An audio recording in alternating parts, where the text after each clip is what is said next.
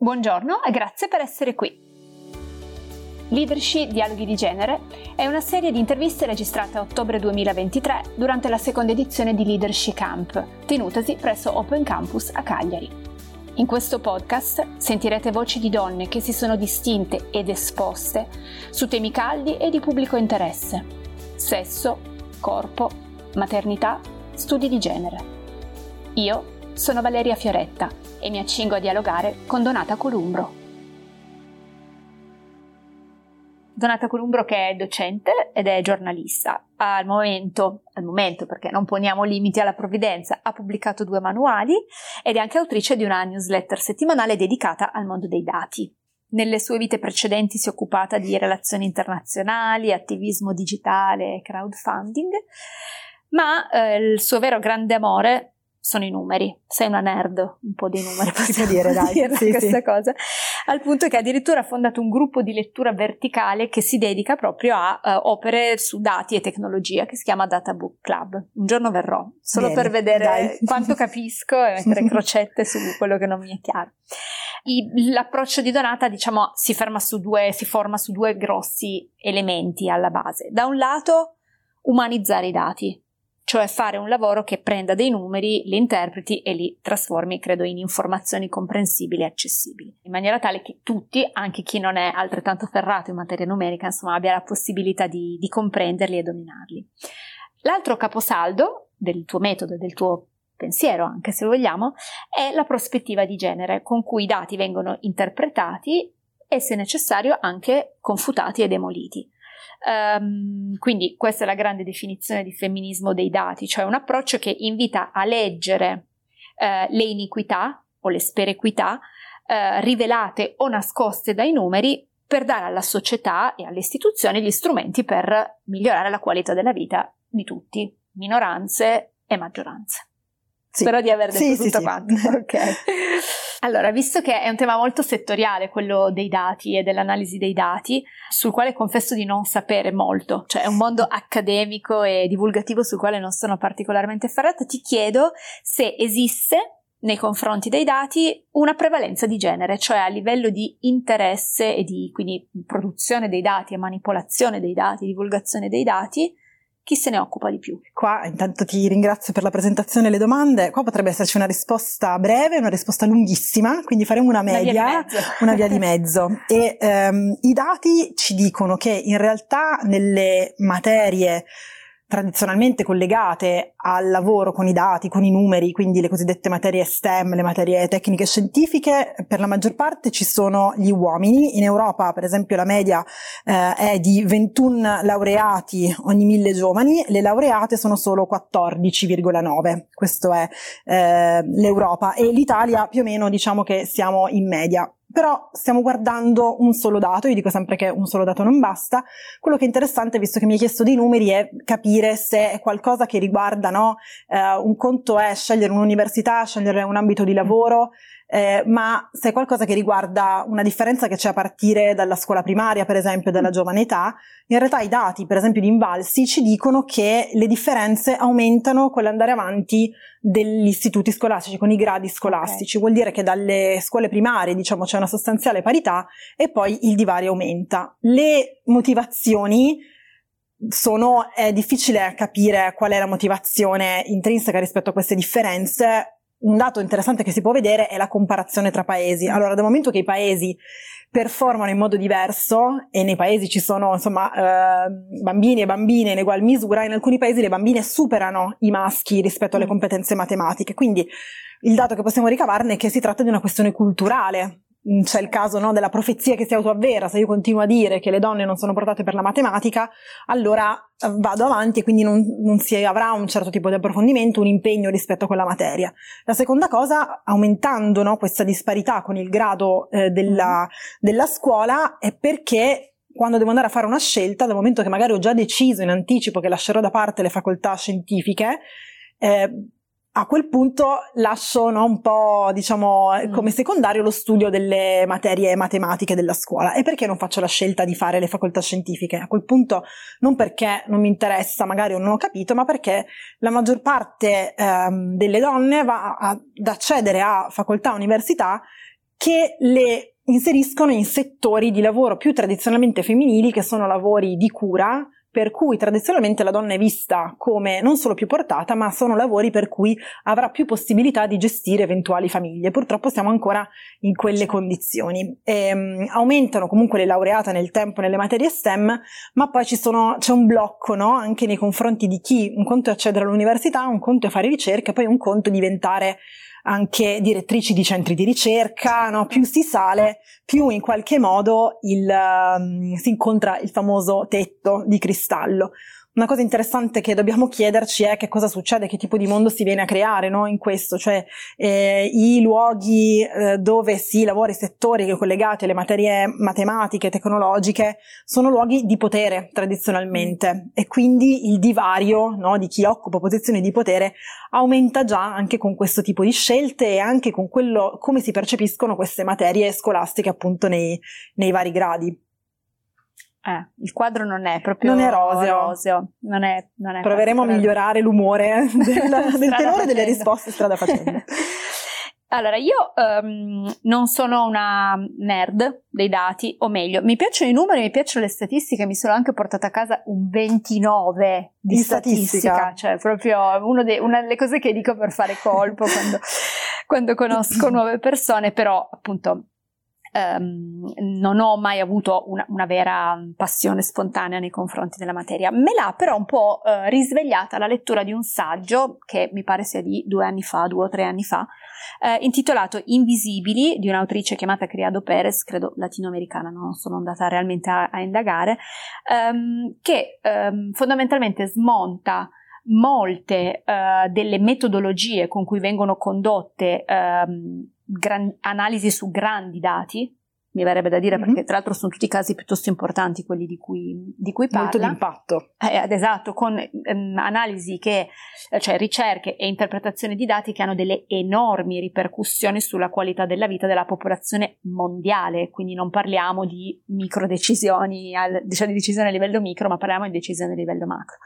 E, um, Criado Perez mm, va a confutare il modo in cui vengono condotte e vengono interpretate queste analisi, ehm, andando a criticare un grande limite di tutte queste analisi, che è la non disaggregazione per genere. È un concetto che a moltissime persone sfugge, o meglio, banalmente basta non aver fatto un esame in statistica e il concetto di disaggregazione sì. non è particolarmente chiaro. Quindi ti chiederei di introdurlo come okay. propedeutica a quello che diremo dopo. Sì, è una, una, parola tecnica ma è molto semplice. Si parla di dato aggregato quando guardiamo una popolazione nella sua interezza, quindi guardando quante sono per esempio le persone che partecipano a conferenza, le conto e dico le persone sono 50, 100, 150. Il dato disaggregato sarebbe andare a vedere la provenienza di queste persone, che cosa indossano, se hanno una disabilità oppure no, se sono donne o uomini e altre caratteristiche. Quindi faccio, mh, mm, entro nel dettaglio dei dati. Quindi questo pone il tema di creare una popolazione, una, un campione che sia rappresentativo effettivamente della, della popolazione. Cosa succede? Che alla base di questo tema c'è l'idea che tutte le popolazioni, i campioni che noi analizziamo per fare una, un'analisi o per prendere eventualmente delle decisioni sulla base di quell'analisi siano omogenei. La verità è che la popolazione maschile e la popolazione femminile non sono omogenee e non lo sono per un'enorme quantità di ragioni, per esempio biologiche, mm-hmm per esempio ehm, anagrafiche legate all'istruzione a, livello di censo, a livello di possibilità, cioè sono due ehm, popolazioni radicalmente diverse tra di loro che dovrebbero essere trattate a livello analitico in modo, in modo diverso. Quindi in sostanza è vero che il modo in cui noi raccogliamo e di conseguenza interpretiamo i dati ci può aiutare a eh, escludere ulteriormente un gruppo che magari è già marginalizzato oppure al contrario prendere delle decisioni che di quel gruppo si prendono cura. Sì, assolutamente. Il, um, l'idea di avere dati no, che riguardano in modo specifico una parte della popolazione ci può aiutare a vedere le specificità, le esigenze, i bisogni. Nel libro um, Caroline Criado Perez mette, parla di um, essere umano di default. No? Cosa succede? Cioè noi prendiamo in considerazione qualcuno che è il default su cui fare tutti gli esperimenti scientifici, su cui fare, mh, costruire per esempio oggetti di design, ma anche progettare le città. Prendiamo l'uomo. Il maschio di 70 kg. Il maschio, cioè loro esatto, prendono come quello. esempio il maschio di 70 kg. Perché sono anche gli maschio, cioè esiste anche un maschio di default secondo loro, quindi fatto così e non ci sono tipi di maschi diversi perché prendere anche la popolazione femminile, eh ma mi costa, cioè comunque voi avete gli ormoni eh, che vi scombussolano, queste sono le scuse no, nell'ambito della medicina, se io inserisco, devo fare degli studi per vedere l'effetto dei farmaci, dei vaccini, devo includere tutte le variabili col vostro ciclo mestruale, mi rallenta tutte, quindi e questo è stato fatto per secoli, cioè non lo sto dicendo, ehm, è reale, eh, Creado Perez l'ha documentato, e questa è una cosa che si, riper- si ripercuote su tantissimi ambiti, appunto dalla la, la progettazione no, di, eh, lei fa l'esempio dei manichini gli per airbag. gli incidenti nelle auto, gli airbag, quindi il fatto che le donne hanno il seno è una cosa non è, è diverso da, uh, dal corpo maschile. E um, se un pubblico femminile ci ascolta sta dicendo beh ma è normale, cioè mi stai dicendo delle cose banali, certo. purtroppo queste cose osservando i dati, i dataset, dentro i dataset i dati che riguardavano le donne in molti ambiti sono stati esclusi, in molti ambiti continuano a esserlo, io faccio un esempio um, che riguarda la medicina ma perché magari ha riguardato molte di noi, il, um, il dato per esempio che riguarda i tipi di dolore che noi andiamo a raccontare raccontare al medico o in ospedale quando abbiamo dei dolori legati al ciclo mestruale. Per anni la parola endometriosi non è stata una parola che molte persone conoscevano. Oggi la dico immaginando che eh, sia una parola di uso comune perché le persone che ne soffrono hanno cominciato a parlarne, sono emersi questi casi, ma il ciclo mestruale non è stato studiato al pari di quanto eh, è stata studiata la disfunzione erettile, per esempio. Eh, il dolore mestruale è qualcosa che si deve gestire, si deve mantenere. Tutti i dispositivi che sono stati creati, anche tecnologici, come la pillola, che è un dispositivo tecnologico, l'ho scoperto questo framework, questa cornice per chiamarlo così. Laura Tripaldi ha scritto un bel libro che si chiama Gender Tech, che parla molto di questi eh, diciamo, dispositivi tecnologici, tra cui i farmaci per controllare il nostro corpo, sono stati creati, poi magari usati anche per la nostra liberazione, ma creati appunto per metterlo sotto controllo, per renderlo il più standard possibile, per toglierci il ciclo mestruale, appunto, in modo tale da essere no, in qualche modo certo. eh, la mancanza di dati, quindi per tornare a per chiudere il cerchio, fa sì che certe cose appunto non le riusciamo a vedere, non raccogliere dati appunto sul dolore o in stabilire in generale che eh, l'infarto, questo è un esempio che fa Criado Perez, si svolge in un certo modo nel corpo dell'essere umano. No, l'episodio di infarto si svolge in un certo modo nel corpo dell'uomo. Quindi le donne non riuscivano a eh, rilevare che a loro stava succedendo questa cosa perché nelle descrizioni c'era deve farti male al braccio sinistro, ti devi sentire. Per le donne succede in un altro modo. Stomaco. Ma non è studiato. Contava che è un, è un dolore che parte dal dallo piloro. stomaco. È una cosa che ah, se mi fa male lo stomaco non è che collego, ma perché? perché non è stato studiato, non c'è il dato che, che riguarda questo tema. Quindi certo. ehm, non abbiamo sollevato l'umore come abbiamo promesso, ma ehm, è interessante secondo me prendere consapevolezza di queste cose. Ecco, mh, per invitarti a essere più nerd dei dati, il dato guarda come ci, eh, ci, come ci arrabbia, più, ci arrabbia, più empowered. Uh, io avevo trovato per esempio un altro caso eclatante che uh, di, citato da Criado Perez era quello degli analgesici cioè dove eh, sono, sono, state create in laboratorio poche mh, mm, molecole, perché alla fine la stragrande maggioranza dei farmaci che prendiamo per qualsiasi dolore sono l'ibuprofene, sono ehm, il paracetamolo, cioè comunque sono poche fondamentalmente le molecole, però sicuramente ce ne sono alcune che sono più efficaci sulle donne e altre che sono più efficaci sugli uomini, altre che sono, hanno un livello di efficacia paragonabile. Però di fatto non è mai stato fatto uno studio, quindi non c'è un dato che dica se tu donna hai un mal di testa, non prendere quello, prendi questo perché mh, evidentemente il dolore ti passerà più rapidamente. E l'ormone interferisce. Eh, mh, aggiungo solo un'ultima cosa, un dettaglio, perché la scusa che viene detta è è costoso fare anche gli studi sulla donna. Tanto scusate, cioè se esistiamo, comunque vabbè. eh, e poi in realtà c'è un costo che riguarda il non non prenderli non questi dati, non farli, quindi il costo no, della mortalità che aumenta, uh, di depressioni, assenteismo, pensate a quello che può causare appunto l'endometriosi, rinuncio al lavoro perché mi è impossibile andare con quel tipo di dolore, quindi in realtà è una scusa che si può totalmente no, distruggere in poco. E questo, tra l'altro, secondo me riporta in auge anche un discorso che è interno sicuramente al mondo della, del, della data analysis, ma è, è, interno, secondo me, proprio al mondo del femminismo in generale, cioè ehm, il concetto di uguaglianza contrapposto al concetto di differenza.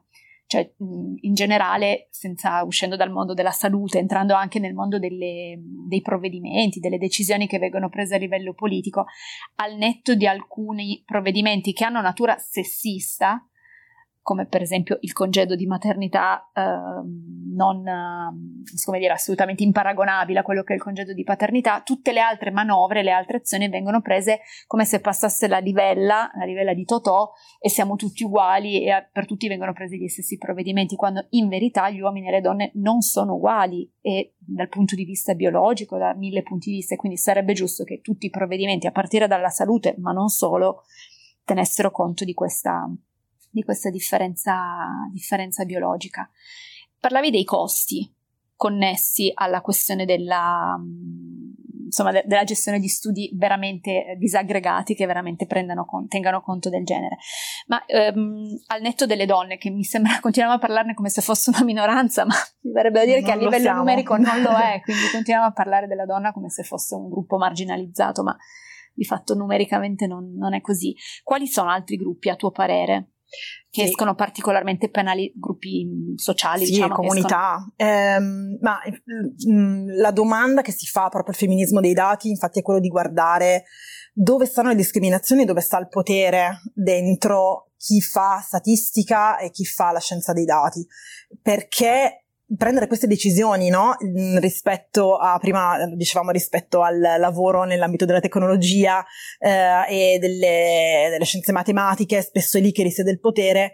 Eh, immaginiamoci un mondo in cui a prendere queste decisioni, a decidere chi c'è dentro questi dataset, nella maggioranza ci sono uomini bianchi over 50 cisgender. Cosa mai potrà andare storto, no? eh, se, se, è così. Eh, osservare il potere, quindi osservare chi prende decisioni nella statistica e nella scienza dei dati, ci aiuta a capire chi può essere più discriminato. In molti casi sono le donne, anche se sono, non sono una minoranza eh, statistica, numerica, eh, e poi sono le comunità marginalizzate dal punto di vista eh, politico, ma non solo, anche ehm, le persone con un corpo non conforme, per esempio, eh, le persone disabili. Quando si parlava, abbiamo visto che abbiamo introdotto il termine disaggregato, lo uso, caso eh, le statistiche che riguardano le donne avrebbero bisogno anche di una disaggregazione, per esempio, sulla disabilità, cioè sapere come vivono le persone disabili, mm, non solo dal punto di vista dei loro bisogni, perché non, abbiamo uno stereotipo no, forse in mente, mm. ma anche dal punto di vista delle passioni. Eh, cito un progetto che si chiama Disabled Data, cioè, che mette in evidenza il fatto che ci mancano i dati sulle persone disabili in Italia. Non è possibile saperlo, non possiamo sapere quante sono, per diversi motivi. Andatevi a guardare il sito, fanno un bellissimo quiz in cui dicono ma secondo te qual è lo sport più praticato dalle persone disabili? Ah, diciamo, forse può essere non lo so, il golf, il tennis, insomma, con vari... Ma... Guarda, non lo possiamo sapere, nessuno ha mai raccolto questo tipo di dato. Quindi eh, le attività che si propongono, no? anche a scuola, per esempio, ai bambini con disabilità, non c'è mai lo sport perché si dà per scontato che una persona disabile non possa farlo. Quindi il dato discrimina perché poi continua a perpetrare gli stereotipi. E se c'è lo stereotipo nella, eh, nella vita reale, ci sarà nella vita online, nelle intelligenze artificiali. Stiamo parlando, abbiamo, ti faccio un piccolo accenno perché gli algoritmi, le intelligenze artificiali usano i dati per generare contenuti. Certo. Quindi se in quei dati mancano queste persone, mancano queste comunità, che tipo di rappresentazione avremo nei corpi?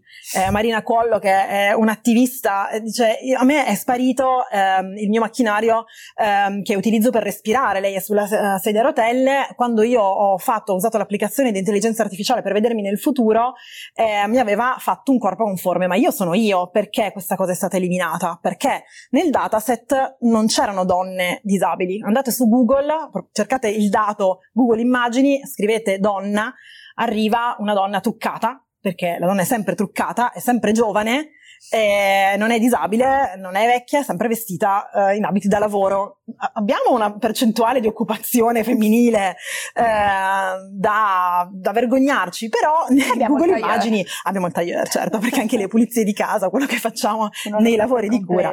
Eh, quindi il costo, vedete come è ampio, eh, è su tutti i settori e la rappresentazione poi ci va va a influenzare eh, tutto, no? anche ehm, la possibilità no? di, di, accedere a servizi, l'immaginario, anche di andare appunto a, um, a cercare tipi di lavoro diverso, a porsi um, in modo diverso da come è sempre stata fatta la data science. Tu mi hai chiesto prima, mi hai detto prima, eh, mi hai introdotta come un'appassionata di dati e numeri. A me appassionano, ma mi appassionano anche le parole che colleghiamo ai dati e ai numeri. E questo, per esempio, a scuola non si insegna. Torno alla prima domanda, c'era appunto la risposta lunga, vedi che l'ho riacchiappata, perché eh, le, le, donne, le bambine vanno a fare forse meno matematica, ma perché tutta la parte del chiedersi, farsi tante domande viene spesso mh, diciamo oppressa e in qualche modo invece un certo tipo di curiosità andrebbe incentivato, una ricerca delle ingiustizie, delle discriminazioni, non solo numeri ma appunto anche le parole che li accompagnano. Stavo pensando quando parlavi di disabilità, visto che c'è nel pubblico Stella che ha registrato, Stella Pulpo che ha registrato prima con noi, c'è eh, un mio amico peraltro che si, è, si sta facendo portavoce eh, della, della sedia per consentire alle persone disabili di fare sesso, perché di fatto nessuno di noi, penso, si è mai domandato come facciano le persone con delle disabilità motorie a avere una vita sessuale, eppure è un desiderio al pari di quello di deambulare o fare sport o avere una vita normale, quindi anche su quel fronte lì manca completamente, cioè è stato una persona appartenente a quella minoranza particolarmente brillante e, e, evidentemente insomma, dotata di spirito imprenditoriale a individuare una soluzione per un bisogno che però era invisibile. Non, non interessava minimamente a nessuno. Guarda, sì. mi sono resa conto da poco eh, che l'orologio che uso per fare attività fisica ha introdotto la wheelchair, la, la sedia a rotelle come attività. Non mi ero mai posta in maniera molto abilista eh, la domanda su come si fa a registrare l'attività sportiva e eh, questo orologio finalmente l'ha introdotto, no? una cosa eh, appunto per dare per scontato che certe cose riguardano solo un certo tipo di popolazione, ma anche qua perché il dato non ce l'abbiamo. Eh certo. Io per risollevare un po' gli animi ci, prov- ci, proviamo perché il Ma ritratto proviamo, non è dai. particolarmente uh, radioso, mettiamola così. Um, mi piacerebbe verificare, chiederti due cose. Una, visto che ci sono persone molto giovani nel pubblico, se ci sono delle nuove professioni legate alla data analysis o al mm-hmm. femminismo dei dati um, che potrebbero essere, che tu vedi particolarmente promettenti, dove ti sembra quasi che ci sia anche domanda, insomma, mm-hmm. opportunità di, di, potersi affermare. Questo per indicare che insomma magari C'è ci speranza. sono spera- spiragli per tutti quanti, insomma. Eh, sì, sicuramente vedo tantissima richiesta di um, aiutare aziende, enti a raccontare i dati, appunto, perché il fatto di usare i dati per prendere decisioni questo, quando sono arrivati i big data, quindi la possibilità di raccoglierli in grande quantità, è stato un racconto collettivo eh, che ha funzionato molto bene, ma poi si sono rese conto le persone che dovevano anche utilizzarli per raccontarli e raccontarsi, quindi eh, lavori di, legati al design per esempio o ehm, alla modalità, sì anche di, di storytelling. Poi stanno tornando, perché c'erano fino agli anni 50, stanno tornando le persone che studiano filosofia e psicologia nella, nei reparti che fanno, che sviluppano intelligenza artificiale, la linguistica per esempio, altro grande eh, area. Le parole contano come Sono mai prima, diceva. molto importanti. Se utilizziamo eh, ingegnere o ingegnere, Google lo sa, Google prende questa informazione e quando offre poi le traduzioni non fa una traduzione che non rispecchia il genere. Eh, mi capita spesso di fare l'esempio ehm, della traduzione che Google offre quando io, quando scrivi in italiano, ha fatto un corso di finanza, ha fatto un corso di cucito. Se tu glielo chiedi in inglese, la finanza l'ha he. studiata he, he. l'uomo, la, il cucito l'ha studiato la donna. E questo dipende da come noi raccontiamo certe cose, quindi abbiamo anche un impatto anche se non facciamo questo lavoro. E appunto le materie umanistiche tornano. Questo mi sembra un buonissimo segno.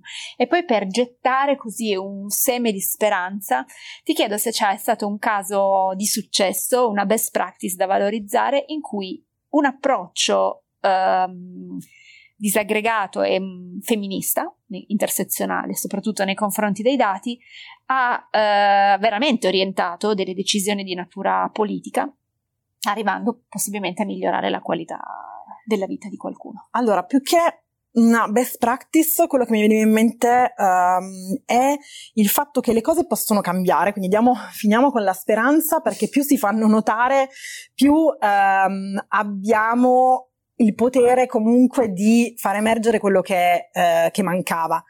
Il caso è quello delle statistiche di genere.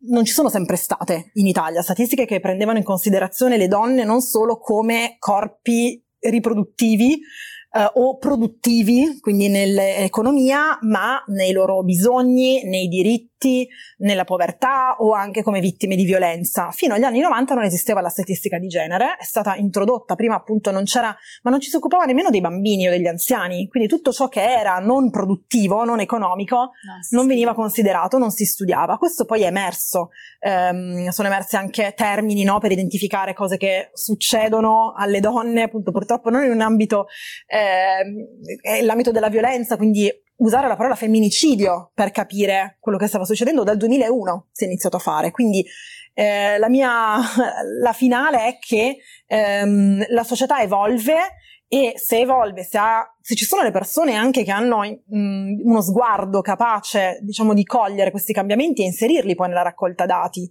perché la raccolta dati è misurare, contare, poi classificare, usare le parole per dire quello che sta succedendo, allora poi il cambiamento avviene e questo ha portato a grossi cambiamenti anche nelle legislazioni. In Italia oggi abbiamo una legge eh, che si chiama disposizioni statistiche in maniera di violenza di genere. Hanno identificato 28 fattispecie di reati che potrebbero farci capire prima se sta avvenendo una violenza. Quindi le cose succedono, la legge non è attuata ancora, però eh, c'è. Ehm, quindi fare attivismo serve, questa è la mia mm, best practice. il messaggio di fondo. Messaggio finale. No, effettivamente la statistica è una scienza datata, cioè intendo dire che io probabilmente sono cambiati gli strumenti, sono cambiati i software sicuramente, però di fatto gli indici e i metodi con cui si fanno le analisi alla fine sono, sono sempre un po' quelli, quindi sono le persone alla fine che fanno cambiare le cose, non è la scienza che si autoevolve da sola, insomma. Speriamo di avervi appassionato al mondo, al magico mondo al dei magico dati, mondo. dei numeri e delle statistiche e quindi grazie un sacco grazie a Donata mille. Columbro per essere grazie stata con noi e in bocca al lupo per i tuoi prossimi progetti. Grazie. Avete ascoltato Leadership Dialoghi di Genere, un podcast di Open Campus condotto da me, Valeria Fioretta, e registrato durante i Leadership Camp Appunti di Genere, un evento organizzato da Open Campus in collaborazione con il NOIS e il contributo di Fondazione Sardegna. Scopri di più su Open Campus e sulle sue iniziative su opencampus.it. Partner tecnico Tiscali